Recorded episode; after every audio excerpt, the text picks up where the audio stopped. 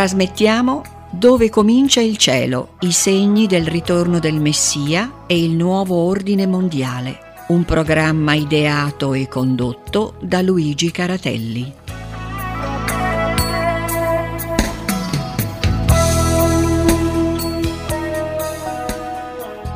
Amici e amiche all'ascolto, cominciamo subito il nostro incontro di oggi. Salteremo, ma solo per poco tempo, per poche nostre conferenze, il mini corso sulla comunicazione, perché come vedremo questo principio di una comunicazione sana e di una malata può essere applicato man mano che andiamo avanti nelle diverse esposizioni. Ebbene, abbiamo detto che nessuno può dire con certezza e in buona fede che, parlando dell'America, questa sia rappresentata dalla seconda bestia di Apocalisse 13, cioè quella che ha le corna di un agnello ma diventa un dragone. Abbiamo fatto un breve excursus e mh, mm, partirei da una constatazione fatta da Clifford Goldstein, eh, il nostro direttore della scuola del sabato, presso la conferenza generale nel suo bellissimo libro Il Dia del Dragon. E lui parla della sua conversione dall'ebraismo all'avventismo eh, avvenuta nel 1980 e appassionato di profezie aveva studiato queste con cura, però si era accorto di una cosa, o perlomeno gli era sorto un dubbio, dove collocare per esempio l'Unione Sovietica, perché negli anni 80 eh, l'Unione Sovietica era un vasto territorio con 290 milioni di abitanti, aveva una grande armata, aveva arsenali nucleari, possedeva carri armati e basi in mezza Europa, non poteva sparire da un giorno alla notte. Il comunismo era forte e solido, si diceva uh, Clifford Goldstein, e quindi concludeva, ma abbiamo sbagliato noi avventisti l'interpretazione profetica, perché non abbiamo previsto l'Unione Sovietica? E in effetti l'Unione Sovietica a quel tempo eh, schierava truppe e carri ai confini con l'Afghanistan, eh, tanto che Jimmy Carter eh, il presidente americano di allora, fu costretto a ritirare gli atleti americani dalle Olimpiadi di Mosca in segno di protesta. In Polonia Walesa e Solidarnosc venivano t- tacitati, mentre poi vennero sostenuti da Papa Giovanni Paolo II. A Saigon eh, si era cambiato il nome della città ed era diventata Ho Chi Minh. In Etiopia Haile Selassie era stato rimpiazzato da un governo marxista i socialisti sandinisti andavano al potere in Nicaragua e c'era anche un governo marxista nello Yemen del Sud. Fidel Castro inviava truppe eh, al governo marxista dell'Angola e all'orizzonte più che la sparizione dell'Unione Sovietica si profilava, ve lo ricorderete, un eh, pericolo nucleare. E in quegli anni uscivano dei libri che vedevano nella Russia, soprattutto nella Russia, invece un faro per l'umanità, quindi erano tutti convinti che la Russia avrebbe avuto un ruolo importante per la storia dell'umanità. Per esempio un certo Mikhail Agursky aveva scritto un libro nel 1987 intitolato La Terza Roma e diceva a Mosca e alla Russia spetta la missione di essere, dopo Roma e Costantinopoli, quindi ecco perché Terza Roma, il centro unificatore del mondo, una linea storico-culturale che ascrive alla Russia un ruolo salvifico e rivoluzionario la Russia guida e faro dei popoli. La Russia, sotto forma di Unione Sovietica, si era eretta alla posizione di centro delle speranze e delle aspettative universali. Ma le cose non andarono così, lo sappiamo tutti. Perché nell'82 muore Brezhnev, viene eletto subito dopo Yuri Andropov, che nell'84, quindi due anni dopo, muore anch'esso. Gli succede Chernenko, che muore l'anno dopo, e infine nel 1985, quindi nel giro di tre anni, che ha visto morire eh, tre eh, presidenti dell'Unione Sovietica, insomma un oscuro ministro dell'agricoltura, Mikhail Gorbaciov, sconvolge l'Unione Sovietica. Il 2 dicembre del 1989 eh, il Washington Post esce con questo, articolo, eh, questo titolo cubitale, con un articolo in cui si diceva che Gorbaciov e il Papa si incontrano, concordano lo stabilimento di relazioni diplomatiche. Gorbaciov eh, fa visita al Vaticano e dice al Papa di essere il leader morale del mondo.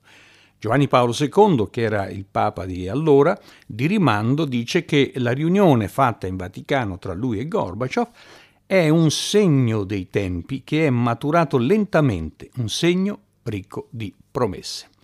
Nello stesso periodo, Clifford Goldstein, sulla nostra rivista Adventist Review, scriveva Se il corso degli eventi continua al passo attuale, saremo testimoni di una ristrutturazione dell'ordine mondiale in una direzione che sembra preparare lo sviluppo degli eventi finali della profezia biblica.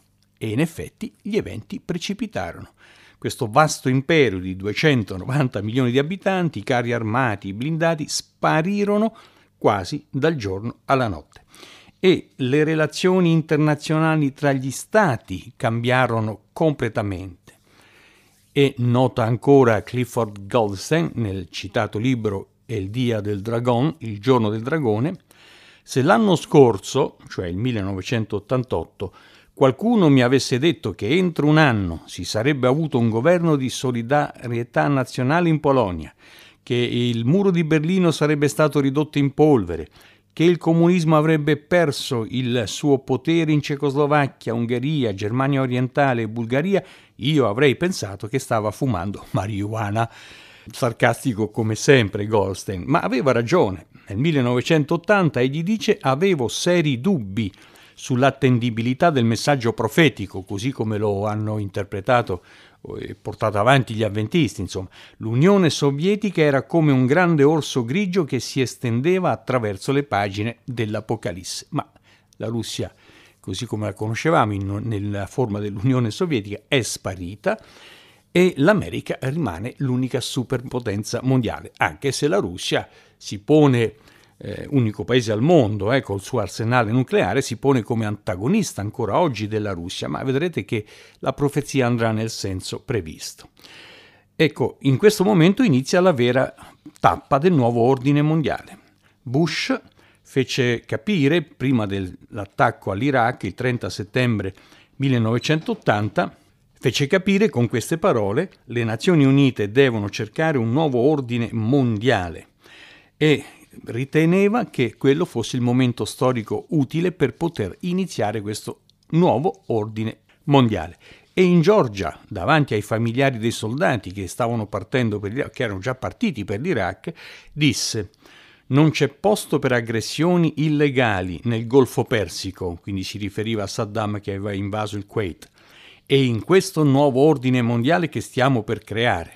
Ebbene, dopo la famosa Operazione Tempesta nel deserto che spazzò via i residui dittatoriali di Saddam Hussein, gli USA sorsero come superpotenza mondiale. Eh, parlando proprio delle guerre del Golfo, eh, scopriamo che Saddam era una creatura dell'Occidente, era stato messo lì proprio dagli americani e sono loro che gli dettero le armi, comprese quelle biologiche, con le quali poi massacrò 6.350 curdi nel 1988, ma gli Stati Uniti, che lo avevano appoggiato, si girarono dall'altra parte. Oh, che strano! Gli Stati Uniti che sono sempre lì pronti a proferire minacce contro i paesi che eh, non hanno libertà eh, e diritti umani, e beh, allora come mai quando Saddam massacrò i curdi, gli Stati Uniti, che avevano armato Saddam, si girarono dall'altra parte. Tre anni dopo, invece, gli Stati Uniti guardarono nella direzione giusta, verso il Kuwait. Eh, I curdi non avevano il petrolio, ma il Kuwait sì, quindi questa ipocrisia di Bush che tuonava contro gli stati canaglia accusati di violare i diritti umani, ecco che a un certo punto chiude gli occhi su un eh, dittatore fantoccio messo da loro, dagli Stati Uniti, che contro i diritti umani stava facendo cose esecrabili. Sì, ripeto, i curdi non avevano il petrolio, il Kuwait, invaso dal dittatore eh, iracheno, sì, e lì gli Stati Uniti non possono più chiudere gli occhi. E infatti il 12 febbraio 1990, cioè un anno prima della guerra, noi scopriamo che Saddam era stato quasi invogliato dagli Stati Uniti a invadere il Kuwait. Non che gliel'avessero detto, ma con il loro comportamento gli Stati Uniti avevano facilitato l'arroganza, i sogni di gloria di Saddam. Infatti John Kelly, ripeto, il 12 febbraio 1990, a quel tempo era sottosegretario incaricato per gli affari del Medio Oriente, disse personalmente a Saddam lei rappresenta un fattore di moderazione nell'area e gli Stati Uniti auspicano un ampliamento dei loro rapporti con l'Iraq. Cioè, a due anni dal massacro dei curdi, invece di sanzionare il caro Saddam, gli strizzano l'occhio e ora Saddam si crede onnipotente e invade il Kuwait. Un altro giornalista, James McCorney, scrisse, infatti, giustamente, gli Stati Uniti hanno deliberatamente dato al presidente iracheno la luce verde per l'invasione, cioè lo hanno coccolato e lui si è sentito in diritto di invadere chi voleva. E gli Stati Uniti intervengono in un posto ma non in un altro perché a loro non conviene intervenire lì dove non ci sono soldi da portare a casa. E ci sono stati molti giornalisti italiani anche, fracassi e stranieri, che sono stati testimoni delle porcherie che gli Stati Uniti hanno fatto in Iraq. Va bene abbattere un dittatore che è pericoloso non solo per gli Stati Uniti ma per il mondo, ma quello che hanno fatto gli Stati Uniti in Iraq è riprovevole rispetto a una nazione che si fregia di portare nel mondo, di esportare nel mondo i diritti umani, la democrazia e l'umanitarismo. Vedremo che sono tutte facciate per nascondere la sua prepotenza, cioè quella di un dragone, così come dice la profezia. Si possono ricordare a questo riguardo, grazie, ripeto, al, ai reportage di giornalisti assolutamente attendibili. Vi ricordo che al tempo della prima guerra del Golfo i media avevano, erano stati imbavagliati dagli Stati Uniti, non si poteva filmare nulla, non si poteva filmare nulla e nella zona desertica tra Kuwait City e Bassora, tratto di, di strada che portava verso l'Iraq, migliaia di civili in fuga scappavano su circa 11.000 automezzi. Questi automezzi vennero bombardati dagli americani con bombe al fosforo, morirono tutti. Non avevano nessuna responsabilità di partecipazione alla guerra questi civili, eppure gli americani li fecero fuori tutti bombardarono la testa della colonna di autoveicoli, così non, gli altri che venivano dopo non potevano fuggire, e bombardarono la coda per lo stesso motivo, perché nessuno fuggisse. Un giornalista inglese visitò la scena e disse sono appena tornato dalla strada che porta da Kuwait City verso l'Iraq in direzione Bassora. Mi dispiace di dover dire che ciò che ho visto è una scena di devastazione assolutamente terrificante. Ora, gli inglesi sono sempre stati alleati degli americani, quindi un giornalista inglese che si permette di scoprire le magagne del suo alleato principale, gli Stati Uniti, è cosa abbastanza rara, anche se per certi versi molto giornalismo inglese è all'avanguardia. Continua il giornalista inglese, durante l'attacco migliaia e migliaia di veicoli sono stati semplicemente annientati distrutti dalle bombe e dal fuoco, ho visto cadaveri messi a mo' di pila, anneriti, carbonizzati, impossibile dire a che sesso appartengono. Ho visto delle valigie con la dicitura Bombay, probabilmente appartenevano a immigrati che cercavano di fuggire. Queste redazioni sono state pubblicate sulla settimanale Avvenimenti, e da un libricino di Claudio Fracassi, sempre per avvenimenti, no? giornalisti coraggiosissimi. Noam Chomsky, che non è un italiano ma è un grande linguista, oltre che uno storico accreditato, scrisse è tutta una frode. Non c'è stata una guerra contro l'Iraq, c'è stato soltanto uno sterminio al limite del genocidio. Poi ci fu tutto il problema dell'uranio impoverito, gli Stati Uniti d'America eh, distrussero e stanno distruggendo ancora oggi con tutte le tossine sprigionate all'uranio impoverito eh, migliaia e migliaia di persone, eh, migliaia di bambini morti o con gravi malformazioni. Ricordo che ero a Grosseto in albergo e sentii una domenica mattina un boato immaginai che ci fosse uno stadio lì vicino perché sembrava un, boca- un boato di persone che tifavano in uno stadio, mi diressi facendo una passeggiata lì dove percepivo fosse venuto il boato E infatti c'era uno stadio. All'ingresso c'erano dei militari, un militare e un'altra persona, a cui chiesi mm, posso entrare? Visto che a Firenze, quando io ero a Firenze, gli ultimi 15 minuti di una partita eh, era insomma campo libero, potevano entrare tutti coloro che volevano perché ormai i biglietti erano stati venduti. E queste persone mi dissero no guardi è cambiata la legge, non possiamo farla entrare, quindi mi misi a parlare con loro e il militare scoprì, perché lo disse lui, veniva dal Kosovo, da tutte quelle eh, guerre fatte anche dall'Italia su istigazione degli Stati Uniti, dove erano state sperimentate le armi all'uranio impoverito. E lui diceva una cosa molto interessante, noi italiani eravamo mandati lì come pecore da macello, avevamo, quando bonificavamo i terreni, le magliette, le t-shirt, e vedevamo i nostri colleghi americani vestiti da Robocop. Mai avremmo pensato che loro sapevano e a noi non avevano detto niente. Il campo era stato contaminato dall'uranio impoverito. Infatti molti soldati che tornarono dall'Iraq morirono o sono ancora malati per aver inalato uranio impoverito, il quale non è direttamente implicato in queste morti, ma eh, praticamente le polveri sottili che si sono create dopo le esplosioni hanno fatto sì che le due cose messe insieme distruggessero molti giovani soldati che sono andati lì convinti dalle loro autorità che stavano facendo il bene dell'umanità.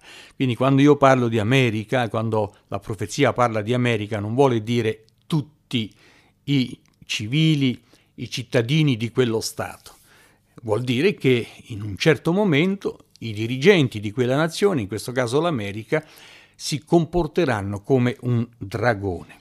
Quando alla Madeleine Albright, che era segretario di Stato a quel tempo, eh, insomma, gli chiesero se valeva la pena che morissero tutti quei bambini e lei praticamente disse sì, per la democrazia eh, si può fare. Chissà se lei avesse detto la stessa cosa se a morire fossero stati loro, i suoi figli. Si parla anche della guerra in Asia, voi sapete che gli americani si sono sempre dimostrati paladini, o meno hanno fatto mh, mostra di essere paladini che difendono la libertà dei popoli oppressi, ecco invece proprio eh, a smentire questa bugia, questa fake news, sono proprio gli interventi americani nell'Asia. In Afghanistan, per esempio, dove si diceva si era andati a liberare le donne dal burka imposto dai talebani, invece si scoprì che gli americani stanno ancora lì perché lì volevano costruire un oleodotto e lì hanno messo le mani sul traffico della droga.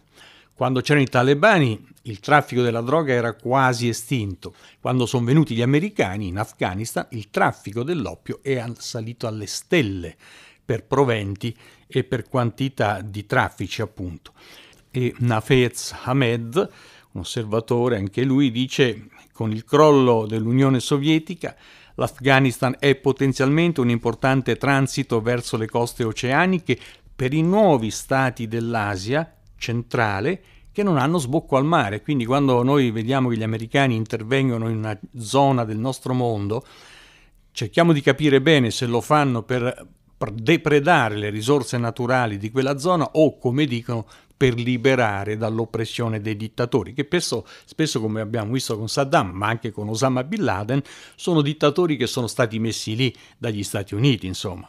Quando hanno fatto loro comodo, tutto è andato liscio. Quando non ha fatto loro comodo, eh, Bin Laden, Saddam, eh, il dittatore libico Gheddafi sono stati fatti fuori. Dice ancora Nafez Hamed, la presenza di grandi depositi di petrolio, sta parlando sempre dell'Afghanistan, e di gas naturali in quell'area ha attirato l'attenzione di altri paesi e di alcune società multinazionali, dato che l'Afghanistan è una zona strategica di grande importanza. Quel che accade lì interessa il resto del mondo, altro che esportare la democrazia. E eh, in qualche modo anche Zbigniew Brzezinski, consigliere di Stato di Jimmy Carter negli anni Ottanta, anche lui molto prima che ci fossero i fattacci dell'11 settembre diceva l'America è l'unica superpotenza globale e l'Europa è l'arena centrale del globo. Per l'America la principale posta in gioco dal punto di vista geopolitico è l'Eurasia. Ecco perché andarono in Afghanistan. Era già tutto progettato, altro che liberare le donne dall'inciviltà dei talebani e dall'imposizione del burqa. Pietro Ottone, e mi avvio alla conclusione, giornalista italiano, in un bellissimo libro intitolato Il tramonto della nostra civiltà, eh, diceva proprio questo, che gli Stati Uniti sono destinati a essere una superpotenza. E ascoltate l'accostamento che fa, molto interessante. Come la civiltà greco-romana si chiuse con l'impero romano, quella occidentale si chiuderà con l'egemonia degli Stati Uniti sul resto del mondo. Non l'ha mai letto Apocalisse 13 e i danni causati dalla seconda bestia all'America, ma lo conferma pienamente.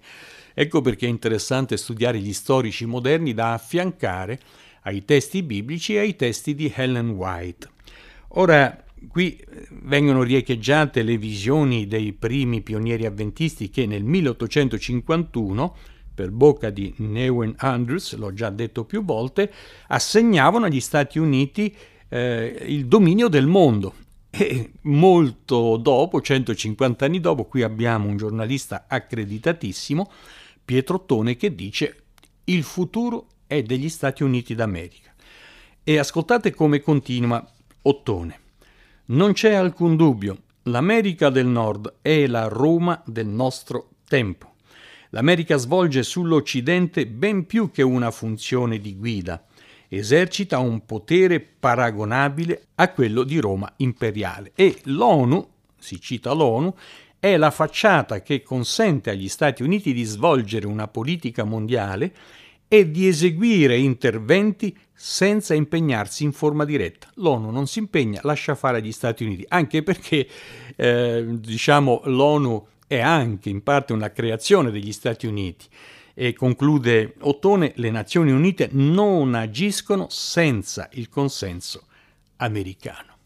Questo è un autore critico verso gli Stati Uniti d'America. Ascoltiamone uno invece che ha sempre sostenuto gli Stati Uniti d'America, Chalmers Johnson.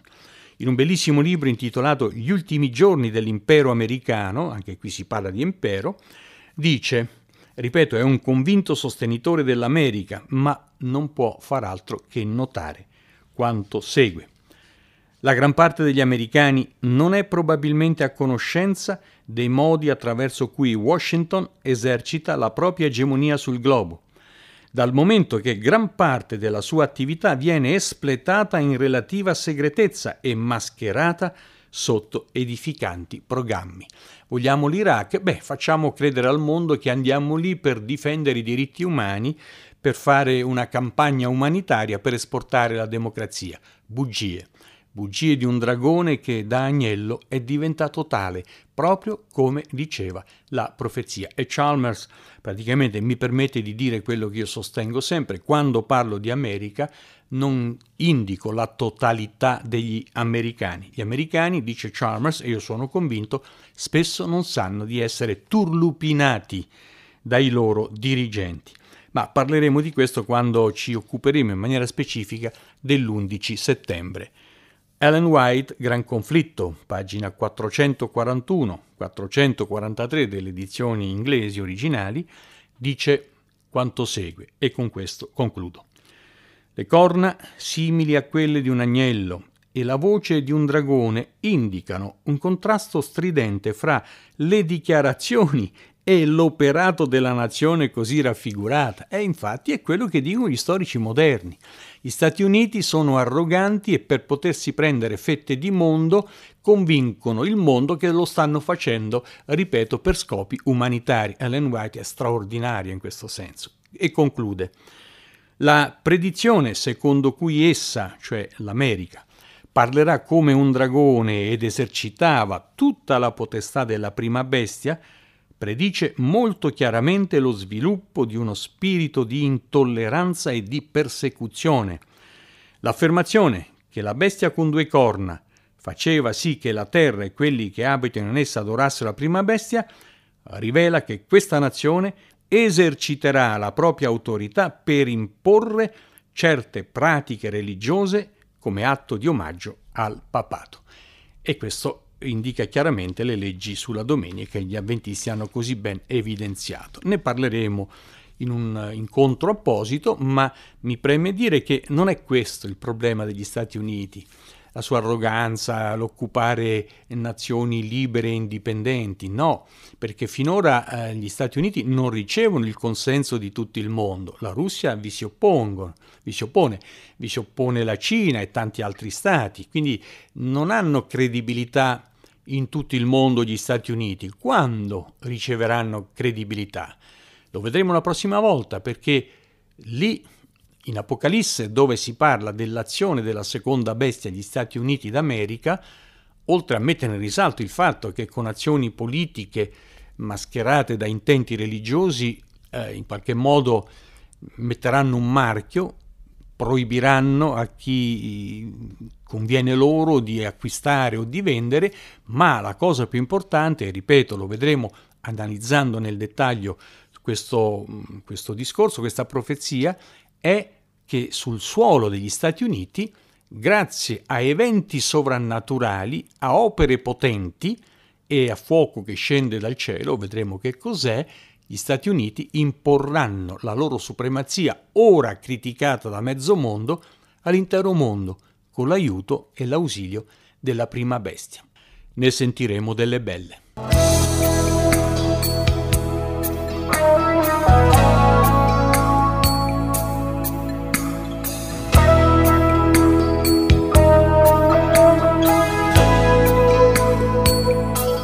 Abbiamo trasmesso Dove comincia il cielo, i segni del ritorno del Messia e il nuovo ordine mondiale. Un programma ideato e condotto da Luigi Caratelli.